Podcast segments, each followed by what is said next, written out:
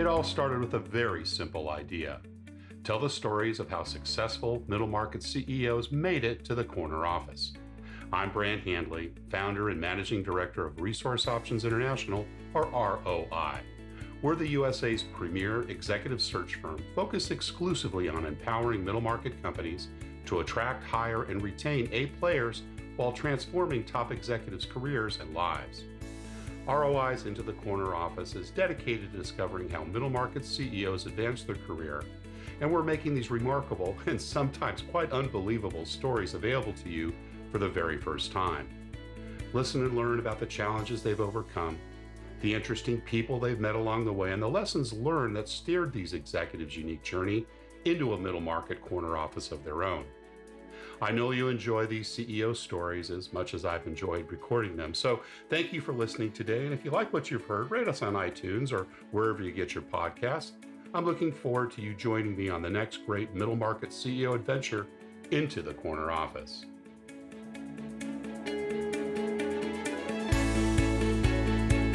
Today, my guest is Matt Charlson, President and CEO of DataBank IMX. Matt loves helping people grow, taking on new challenges, and seeing DataBank evolve every day into a place where teammates can thrive. His path to leadership there began with launching and co running a successful technology consulting firm, eDocument, that was sold to DataBank back in 2013. Matt achieved a Bachelor of Science in Computer Science from Minnesota State University and founded eDocument with two partners in his mid 20s. They grew the company to about 60 employees before being purchased by DataBank, where he was eventually groomed to become CEO by the company's founder. Outside of work, you'll find Matt spending time with his two daughters, Abigail and Elizabeth, and their lab mix rescue, Simba.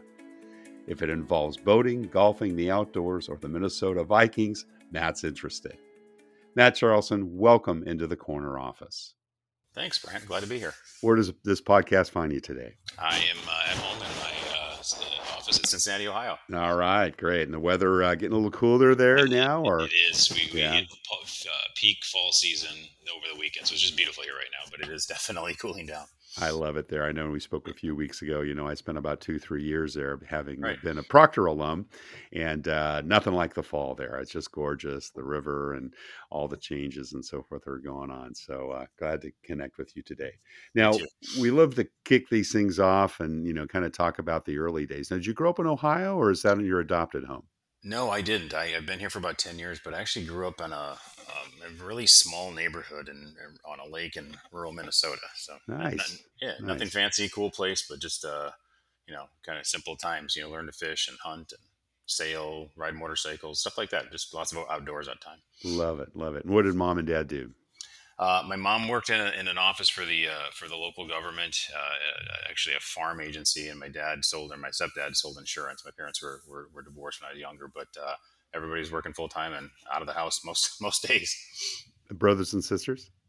Uh, one one brother. I was actually a, a, an only child until I was about fourteen. Uh, okay. My parents were divorced and got remarried, but uh, yeah, so yeah, I just learned to do a lot of things on my own. Yeah. But yeah, one one brother. Got it. And what were some of those things that you remembered from early on? You know, obviously, both parents working. You probably were a little bit of a latchkey kid before that was a thing. And uh, were there folks that you know inspired you, whether coaches, teachers, etc., or you know your stepdad and mom? What were the kind of things that you remember growing up? Yeah, you know, just just um, uh, I, I guess you know, really doing a lot of things. You know, kind of you know, kind of you know, out again, outdoor activity, a lot of time on my a lot of time on my own you know, learn, learning a lot of those skills that I, I, I, didn't know at the time, but they really set me up, you know, later in life, life it kind of got me to figure things out, right? Just, you know, learning to be independent. And, yeah, exactly. Yeah. yeah. really, exactly. Yeah. Right. Cool. Were you a good student in school? Um, I wish I could say I was, but I was I was not a great student. It probably borderline borderline on horrible. I, you know, I really went from class clown to, to just you know one of those one of those boys that just doesn't uh, doesn't apply yourself, and then you know at, at some age you discover beer and school takes a back seat. But but it took me some time to grow up and figure all that out. But uh, um, definitely, definitely kind of coasted through through high school with with not a lot of real thought to future. But uh, the light bulb did come on eventually. Uh, it took me a little while, but uh, college was a turnaround story for me, which I'm excited to tell you about later. Great. Well, you know, as you were going up elementary, junior high, high school, were there other activities that kind of took your attention? I know you're out there motorcycling and doing a lot of independent stuff, but was there things like, you know, sports and, you know, music, theater, debate, other other kind of things that you got involved school? Yeah, yeah, there, was. I, I played sports when I was younger. You know, I, I wasn't a, a great athlete. You know, certainly wasn't all that confident out there. I didn't kind of grow into my coordination until until you know later later on in high school. But yeah, play, played music, played the trumpet actually in band when I was younger. Uh, so between sports and that, know, I, again, as, as younger, but I, I, actually started working at a pretty early age, probably 12 or, or, or, 13. So I guess, you know, after a while, that was really my, my uh, main outside activity. It was just, you know, starting to learn how to make, make a few dollars and, and, and, and you know, get out there and get out there in the world. What kind of jobs did you have at that age? Oh boy, um, really, really, I did everything. I worked on, I worked on farms. I, I, I, worked in some construction things as, as, a, you know, as a, you know, teenager.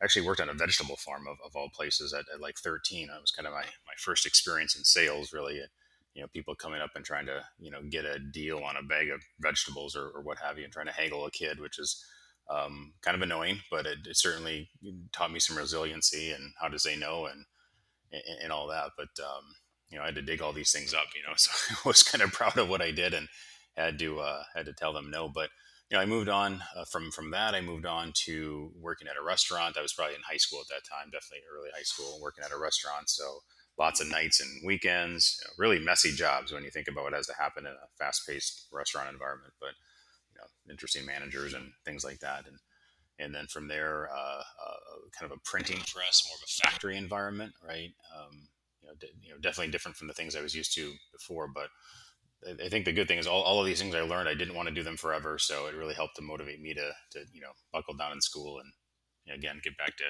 get back on track.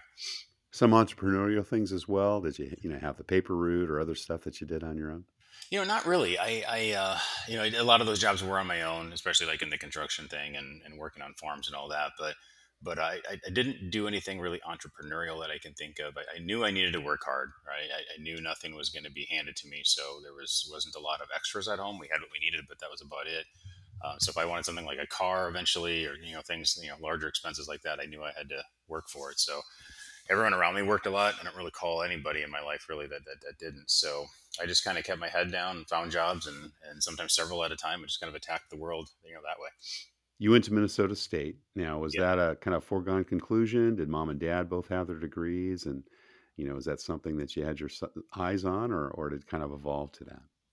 You know, it, it, it, didn't really evolve that. My stepdad did go to Minnesota State, and you knew a few people that went there. But really, for, for me, it was really you know kind of an easy choice. That was the that was the college that, that would take me. I, I mentioned before I wasn't a great student, right? And uh, but you know, at, at, that point, I was determined to you know to do something better. I just didn't know what right? So I, I went in as a business major and kind of got right to work at that point. And you know, a couple early semesters on the dean's list got me a lot more confident about the direction I was headed. It was kind of like being a new person at that point. Going well, that's from, a big turnaround. How, how did you go from kind of the average high school student to being on the dean's list at college? Uh, this is a really this is going to be really embarrassing, but um, I. Uh, my guidance counselor in high school when you start when you're in that i guess you're late in your junior year my daughter's actually a junior right now so we're kind of going through these things on on her end. But I guess late in my junior year, you know, you start talking to guidance counselors about, you know, the next step and, you know, where you think you should go to college. And he actually said, I don't think college is for you, buddy. I think that you should just find something else to do. So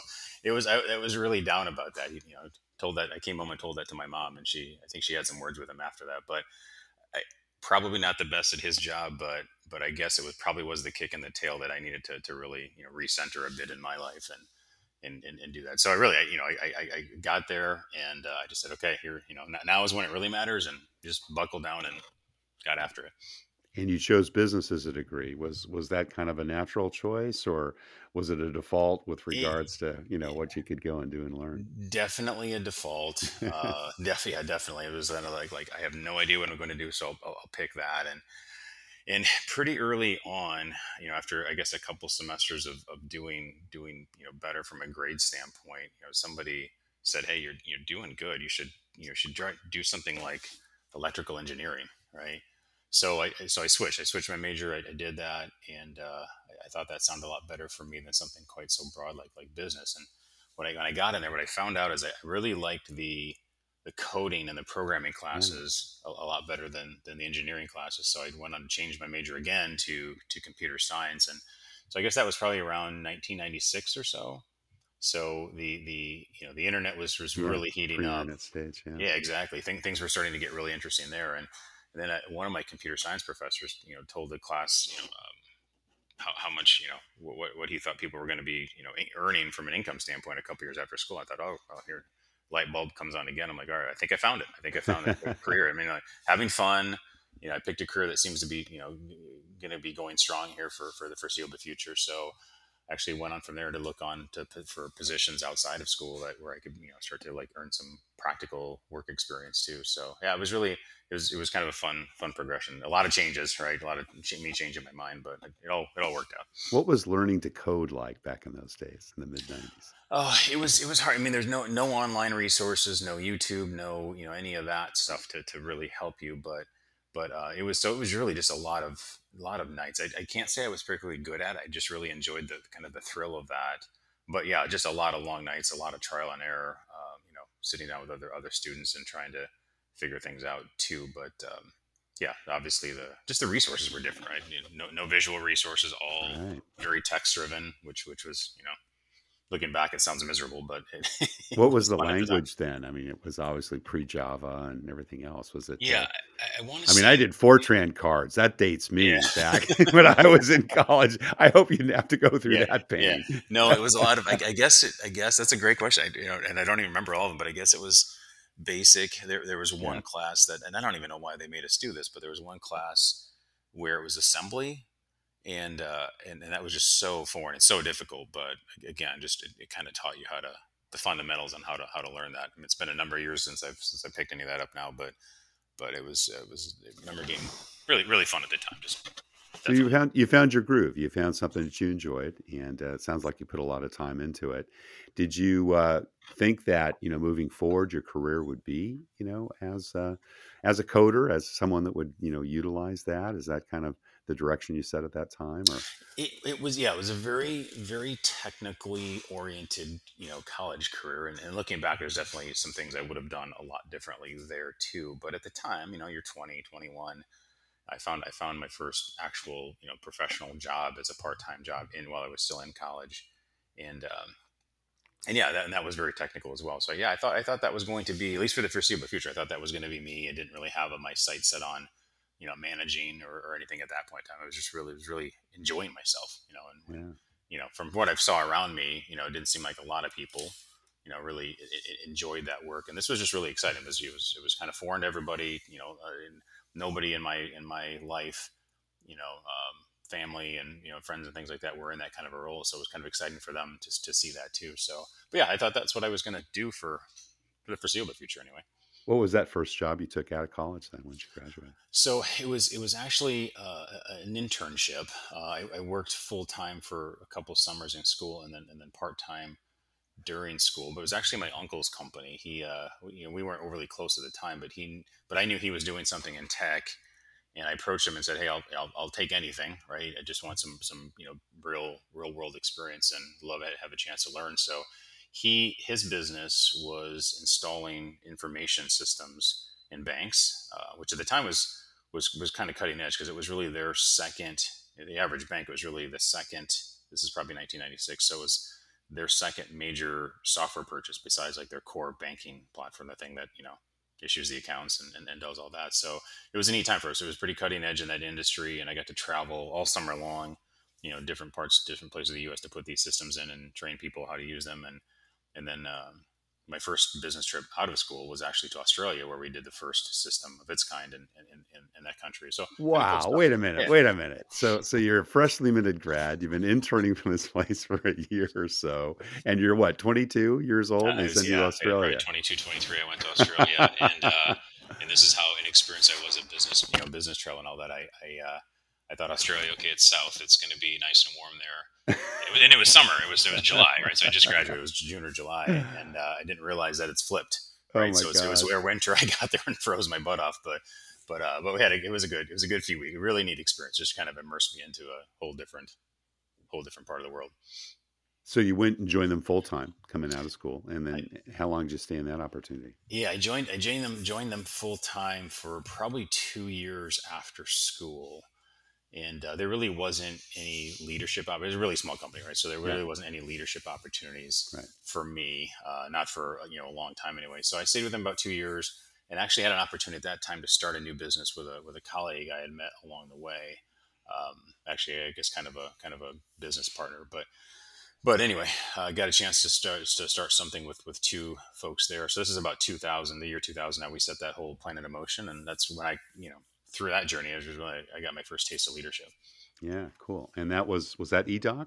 Mm-hmm. Yep, yeah, sure was. Got yeah. it. So you were a founder yeah. there. Yep. Boy, so mid twenties then, twenty five or so at the time. What, yeah, it's probably yeah. By that time, I was probably twenty five. Yeah, I think so. Just you know, still still very much a technology guy, very much enjoying that part of it, but uh, really didn't know what it was, what it, what it meant to start a new business and the different skill sets that was going to draw on, or the lack thereof at the time, anyway. But but we uh, you know but you had a partner or, or a couple partners. I had two partners and yeah. we started hiring pretty early on but and, and, it was really fun. We were just flying by the seat of our pants trying to you know trying to you know win business get customers you know build a name there for ourselves and, and all that. But uh, no formal guidance. We're just just diving in and figuring it out. Fantastic. Well big risk big risk taker at that stage yeah, right? yeah, yeah. Yeah but it worked out. I guess you're with the company for close to 14 years was it? Is that not true yeah, that's about right. Yeah, I think yeah. we sold. I think we sold the business in 2013 finally. Yeah. So, so yeah, 13, 14 years. Tell us a little bit about what eDocument Resources did. So at, at that time, we were really involved in um, the same information management systems. Actually, was the same uh, same core technology from my from my last role that we were selling into now bigger. You know, it wasn't just banks; it was bigger enterprises, and you know, we ended up winning some really big, you know, Fortune 1000 orgs and uh, you know, big public sector customers and you know, just you know, three guys and a you know, um, you know, trying to make something happen. I'm surprised I was sometimes how we won some of that business, but uh, but I think you know, I think we were really dedicated at the time to, to, to do this to solve customers' problems with again with information management, and um, and really just you know committed to you know committed to success. So, how'd you divide and conquer among the the two partners, the three partners? Yeah, one. So um, the one partner was more more background, more financial, uh, mm-hmm. kind of silent, and then and then the other uh, the other partner, you know, my my my main partner was was really the, the main sales arm of the of the organization, if that makes sense. And then I was I was doing a lot of the technical work. So you know, we started hiring with, certainly within that first year. It didn't take us long to start to build out a team, but but we did definitely had roles and responsibilities very well defined from that. Just now naturally defined, I guess, from that from that regard. And you said you sold the business after so many years. How many employees did you grow to over that period? I think we probably had about 60, yeah, give or take. Fantastic. Yeah. And yeah, you were kind of effectively the CTO or I was, yeah, I was. Yeah. We started hiring, uh, I remember when we started hiring our first engineers and and Ken and I, my, my, my partner and I looked at each other and said, "Well, who's going to manage these these people?" And I guess, well, I, I guess that's me. I guess that, I don't even know what it means, background. but I, I, guess that's uh, I guess I will. yeah, terrific. So that's kind of when you started managing people. So yep. again, 27, 28 years old. Mm-hmm. Yeah, pretty yep. pretty early on. And were you hiring hiring people that were about the same age, or were they a little older, or you know experience? How did you kind of make yeah. some of those early hiring decisions? They were about the same age. Most mm-hmm. most of them were. There was there was a few that were older, but most most were my age or younger. And and uh, you know it, it you know it, I wouldn't say that it got hard right away, but it definitely sinked in soon that that you know it's more than just training these people on the technical aspects of the job. That that part was going fine. You know they needed more of that. They, they you know they needed priorities set and conflict resolved. Uh, you know, conflict with other teams, uh, you know, potentially upset customers, all of those things. I remember thinking, gosh, what did I get myself into? I, am Where'd you go? I mean, what'd you do, Matt? How did you address this? Cause yeah, again, we just, you know, I, I, I, leaned on, you know, my, my, my partners, I were, you know, were, were definitely, where they were definitely a little, little later in their career, not much, but a little later in their career than I was. So they had some, some guidance for me from that standpoint, but you know, really, I, I, I read a lot, you know, just kept making mistakes here and there, but, but trying to learn from those. And, you know, eventually we got to a good point, right? We, we you know, my, my, my technical background then, you know, now that I'm managing people, um, my, my technical background kind of came in useful there because I could actually, uh, unlike a lot of managers at that time, um, there weren't a lot of technology, you know, you know, managers that, that, that we found, but I think my background really helped because I could, I could kind of gain our engineers respect and, and, and because I knew what they were doing. I knew the work that they were doing. And if you've read anything about leading technical people, that that's actually really big, you know, having, having the experience that they, that they have and kind of knowing,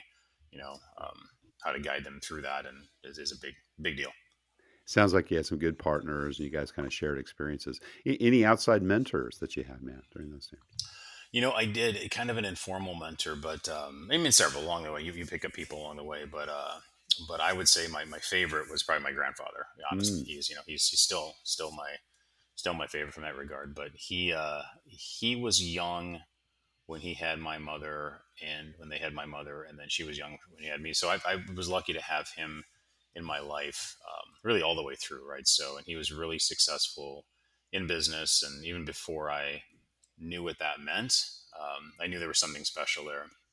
Again, we spent a lot of time together, and so my goal was always to like make him proud and, and, and lean on him when I was having a, a, problem and whatnot. And he really, he you know, he wasn't in the same business at all with me. He was in you know telecom, but but um, but just really helped me, you know, just help me, you know, figure out that that you know it's one thing to manage you know equipment and machines and things like that. It's a whole different thing to manage people, and that really sunk in with me because I thought, okay, this is different than what I different than what I'm used to, and he did a did a great thing to help me out there. Remembering back, um, maybe to some of the early counsel and advice he might have given you, Matt. Anything that stuck out that you, you maybe still use today?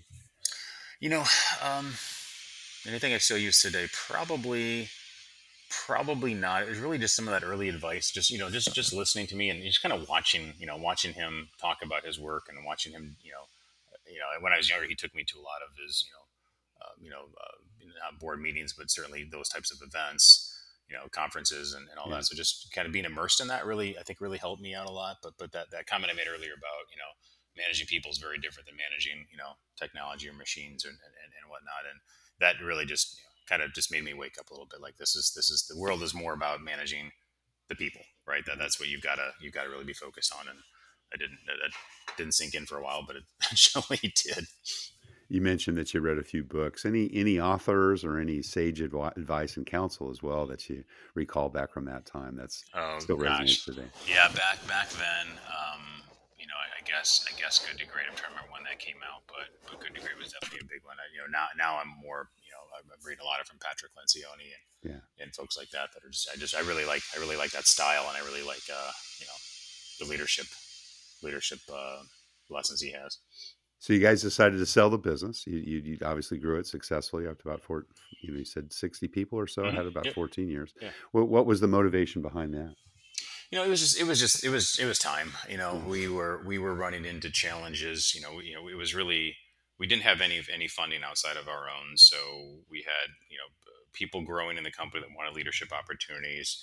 You know, we were growing double digit every year, but when you're when you're that small, even double digits is, is still only a few people a year. You know, I think that you know the, the growth that we wanted to see, we weren't going to be able to fund ourselves. So, so uh, you know, we, we evaluated a few things like private equity, and we probably weren't at the size where that made sense for for an outside firm. But uh, we actually you know had, had built some other relationships in our industry built some other relationships with some with some folks that were looking to acquire similar minded smaller companies and, and, and, put those together and that's really so it was a, a bit opportunistic uh, and, and a bit you know this kind of helped us take that next step for for our people really which was to grow grow faster did you take some time off from the time that you sold I it? So, I, I didn't. No, I, I yeah. didn't. There were uh, our, uh, the, our, our our CEO of DataBank at the time really wanted to, to, to keep going on that acquisition train you know, you know, get, get us get us you know, brought in and, and, leverage our skill sets for. Oh, so DataBank did purchase. Uh, DataBank purchased us EDOC in 2013. Yeah, yeah exactly, yeah. exactly. So no, I don't think there was any time off. I think we just we just right. Sold on a Friday, work on life, Monday. Yeah, pretty much, pretty much. Yeah.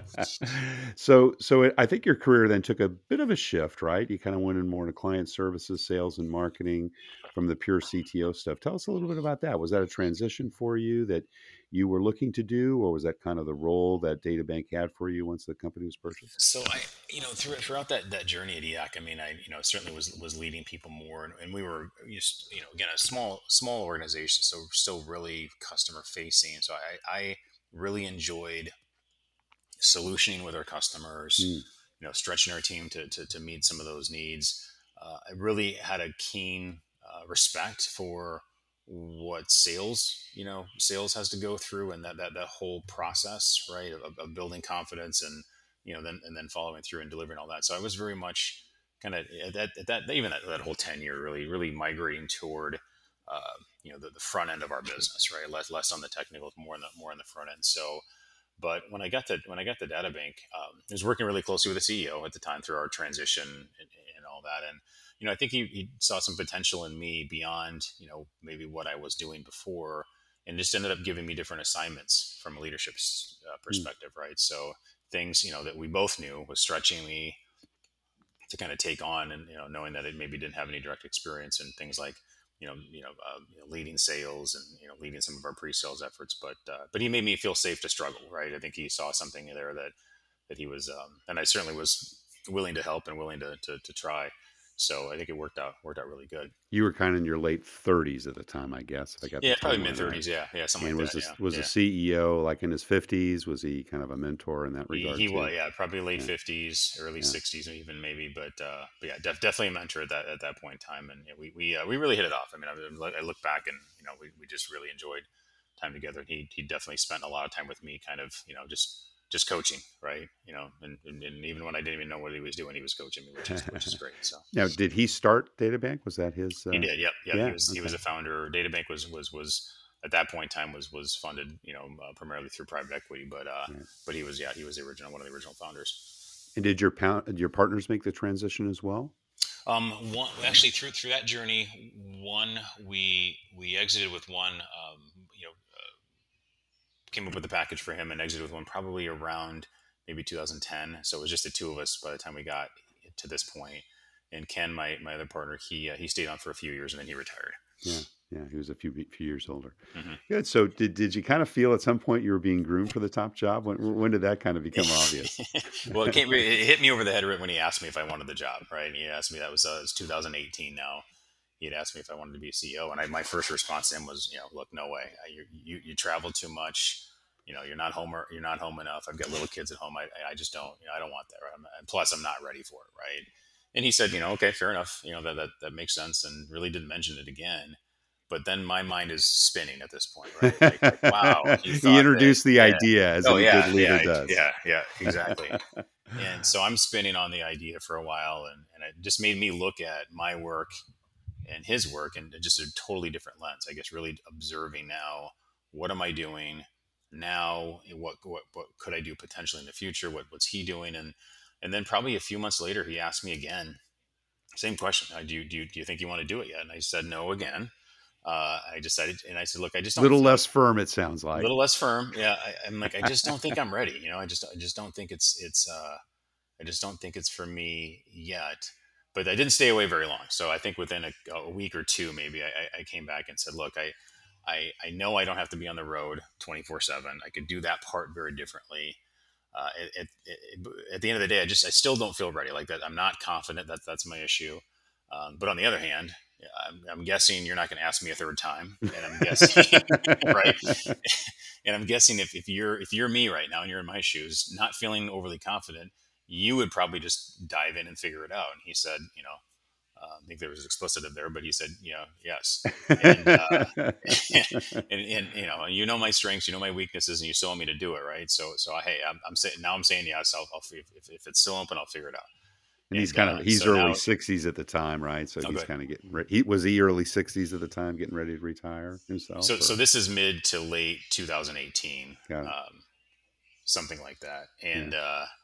And the, the, PE firm that we were involved in you know, ha, uh, was was exiting too. So we, so now we were actually sold again. We were sold to Kyocera okay. Corporation. So I went through the transaction on, on that side of it. Yeah.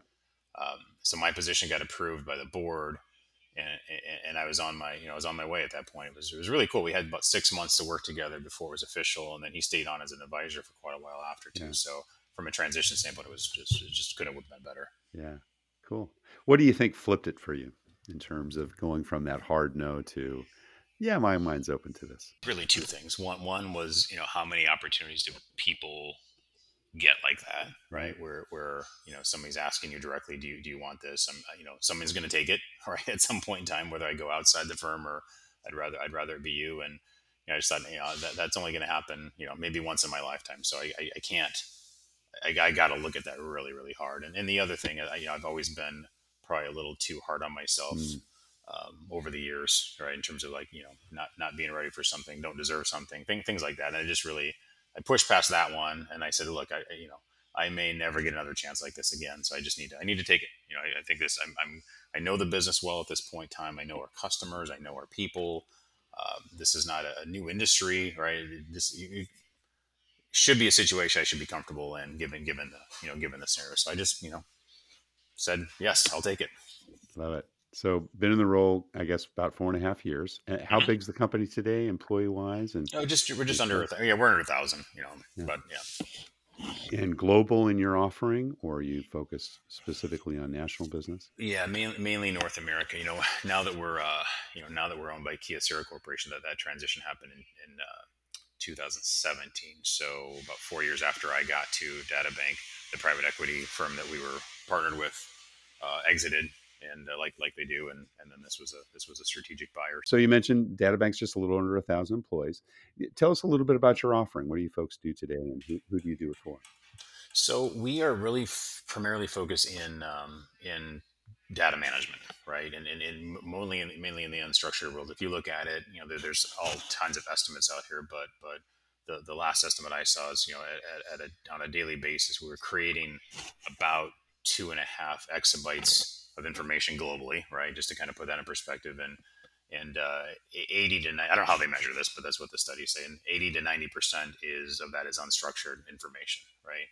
So that's the world we live in. We, we help our clients, you know, sift through that unstructured data, whether that's sitting in documents or in, you know physical documents in a warehouse somewhere or in a digital repository that might need better organization. So we help our clients organize that into more structured meaningful information so they can you know find it again make decisions around it uh, you know run it through workflows you know see and, and, then you know see trends and insights right? That that's that sort of thing. So and then uh, even more exciting like in the last you know couple of years we've been really you know uh, leveraging ai to help sort through a lot of that data. Is that instead of people and systems doing it it's, it's a lot more ai driven now which is which is really an exciting place to be. I mean it's kind of fun to watch this this you know AI world that you hear so much about and can't quite get your arms around it to see how that intersects with our, our offerings and industry. It's been been really exciting. Cool. So it's not just data organization; it's also data analytics and then mm-hmm. interpreting mm-hmm. what to do with it. Yeah. Exactly. Yeah. Yeah. And that yep. field just been exploding. Oh, it's been great. Yeah. Yeah. Definitely. Awesome. And how would you say your leadership styles evolved over time? Yeah, since you've taken over the corner office role. I think uh, you know it's really been you know I've been mentioned a couple of times on this on this interview you know confidence right? So so to me confidence and assertiveness has, really improved you know I, I, think I was probably way too timid early on. Um, and once I got out of my own way in that regard and kind of trust yourself more it helped my style a lot you know just just being confident you know you're you're, you're really the one uh, it took me a while to realize but you're the one good or bad that everyone's following and you need to act like it. Um, and sometimes just knowing when a decision needs to be made, right? Not waiting for everybody to get on board, you know, or, or arrive at a full consensus, but just getting comfortable with making the, you know, the tough calls, right? The the eighty percent call. Yeah, right? exactly. yeah, you don't enough. have all the you don't have all the information you need. Uh, you know, even though uh, you know you, you know that tough call might not be popular for someone or some group or something, but uh, it's been a big lesson too. How do you decide when it's time to maybe micromanage someone or you know kind of stay out of their way and out of their sandbox, so to speak? Yeah, it's a it's a it's a really interesting question. So I um, I think that in a lot of ways, you know, uh, I've read anyway that that you know the CEO has you know needs to spend a fair amount of time in like the dark alleys, right? The the, the real problems in the business areas where where things aren't going well uh, get in, address the situation, you know, make sure someone's responsible for it, and then and then get out and move on to the next, you know, next problem. There's always going to be problems. There's always going to be something that isn't going the way it needs to. So I think in that cadence, you've got you know several areas of business that you can trust are working well, and you can kind of stay um, hands off there. But then there's there's one or maybe two of, of that, that that you and the functional leader really need to to dig into, and that can feel like micromanagement to people, but it's temporary, right? It's it's it still has clear lines of responsibility and accountability, so that person will manage it going forward. Um, they've got to be the one to own the problem. After all, you can't you you can't be expected to to, to, to fly in and, you know, and address everything. But even if you're with them for a little while, getting them to understand the problem as you see it, you know, hear and, and absorb your expectations and support them. You know, reminding them that's a priority. And uh, so I think it does feel like it sometimes, and sometimes I think it is. It is. It is probably bordering on micromanagement, but but that's where you need to spend your time. Yeah. Um, you know, those dark kinda, alleys can be scary. they can be. They can be. that's why they're dark, right? No, no one else is in there. Yeah. Now you went through a couple of transitions. You obviously took over the CEO about four years ago, and you mentioned also a, a PE sale. You know, company culture really is driven by the the CEO. What, Mhm. what would you say? Two two questions here. What would you say is kind of most unusual or unique about your culture, and how do you kind of propagate that? You know, with a thousand folks, you know, i it's hard for you to meet everyone and see everyone in any period of time. So, talk to us a little bit about company culture. Yeah, one thing that you know it, it took me a long time for me to sink in, but then once it did, it just I think I've just been riding that you know that that train wave or waving that flag better rather for for a long time, and that's really been you know communication transparency, right? Uh, so I, I believe you've got to tell people the hard stuff. Um, you've got to address difficult topics like a maybe a downsizing. Uh, you know, I, I always encourage our leaders, and, and we and we do share you know as many numbers as we can even if it's you know uh, good news or bad news, right? Um, you've got to you've got to translate that to make sure people know how to interpret that information. But but to me, that's how you build trust, right? And I think we've really done that here. I think we've done a good job. Uh, I think it's also very critical since we're mostly a virtual organization. Like our leadership's virtual. Uh, people travel a lot, but but you know we're, we're spread out, and you know you, you don't see people face to face as much as you as you would sometimes. You know one one time a year, maybe even in less from a you know um, employee standpoint. So I think the more transparent you are, the the more confident they feel that they're getting they're getting information. And then you know from a from a communication standpoint, one thing that's really stood out to me is I've, I've heard this repeatedly now, uh, which I love, especially for from from employees that, that maybe came to us from a larger organization, is that our communication is just more than they've ever seen, right? And more than these larger, more much more capable, much more resource, you know, heavy, you know, um, companies have is is is just the communication has been just really really strong here. So, you know, I think that's uh, you know I think that's you know being visible, right? Again, difficult in virtual setting, but but um, you know we, we try to visit. You know, I try to visit as many locations as I can. You know, just to again be visible for everybody. And um, when I was in a physical office, right, the door was always open, right, and, and people came by to say hello, ask a question, whatever. And I, and I miss that. I mean, it's been a long time now, but I, I do miss those days. So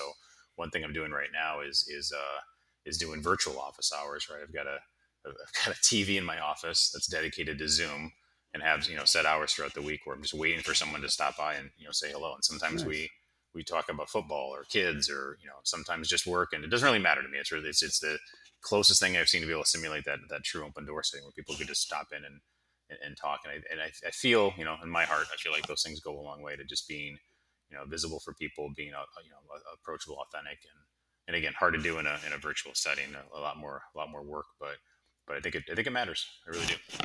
You've been going through a lot of growth, and, and obviously it means hiring people. Mhm. What, what do you look for when you're making bets on the people you invest in and hire at DataBank, man? Matt? Yeah, this this came from a this came from another book, and I forget which one it was, but you know, something about you know looking for people that are I think hungry, smart, and curious. I think those are the three attributes. Um, so so you know we, we definitely look for culture fit. Uh, you know we, we've certainly made mistakes like anybody along the way where where you find somebody who's super talented, but it's just not a culture fit, and you just have to you have to part ways. But but uh, you know depending on the situation and the and the role, we'll, we'll, we'll look for a veteran in our field.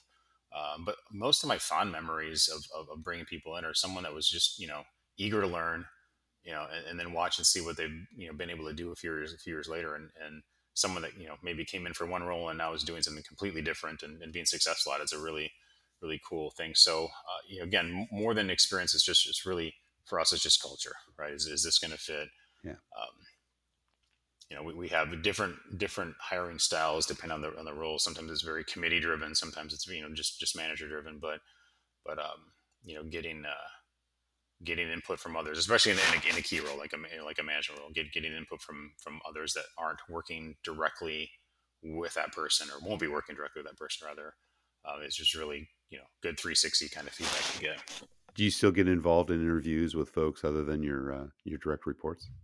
I do. Um, you know, l- less and less, but uh, it really depends on depends on the role and depends on if I, and I may have some you know some some past you know knowledge whether whether it's uh, you know um, you know people in my network or or uh, just a role I think is going to be you know just uniquely uh, important for us to, to to fill with the right person and yeah, so I'll get involved in those definitely.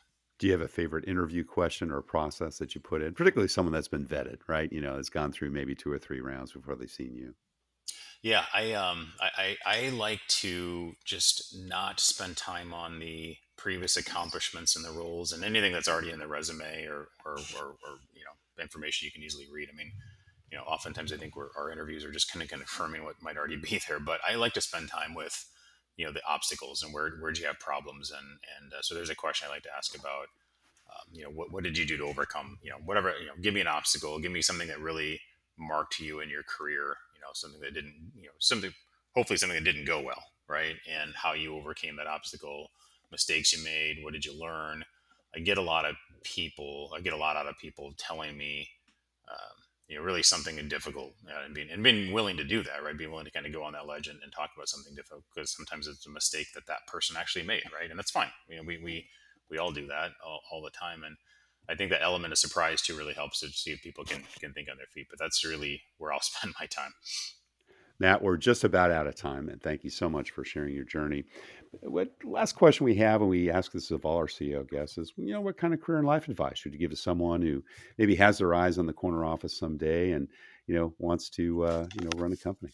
Yeah, yeah, I think I think really being curious. I mean, we, we've all come through our career with some certain discipline, you know, typically, and and being curious about those other things, uh, even if it's an area you're, you're not confident in, uh, you know, asking questions, you know, uh, being the one that speaks first when when there when there's time for feedback and and and you know and all that. I think I think you know reading a lot, uh, you know, getting something out of everything that everything that you read, and just you know again just back to curiosity. I think that's really the the big thing. I think it's important for you to know about your company's numbers, right? You know, uh, know what's being measured, uh, what what good looks like, what it means when when when it doesn't look good, and and um, and then try to you know try to learn from that really and spend some time you know cross functionally in the organization right if you're if you're in an operational role for instance and you never see that kind of the market facing portion of your of your org you know the or the customer facing part if, if you're not in sales you just look for opportunities to spend time there and learn whether that's on some committee or some you know partial role whatever it might be but just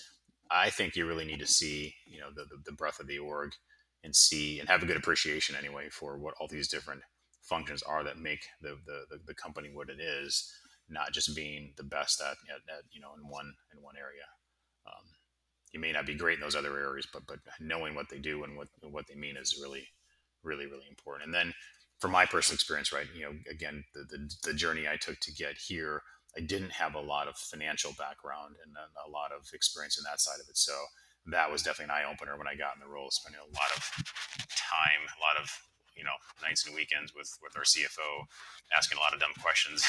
she was she's she's been great with me, but uh, but it definitely took a while to get there. So I think that's another area to spend some time into, whether it's you know formal you know formal you know training or or just spending time with the with the group that you do have in your company to learn about you know what what observations they have what what they see in the numbers sage counsel Matt Charlson, uh, President and CEO at DataBank IMX, thank you so very much for sharing your journey into the corner office. Brant, it was a pleasure. Thanks for having me.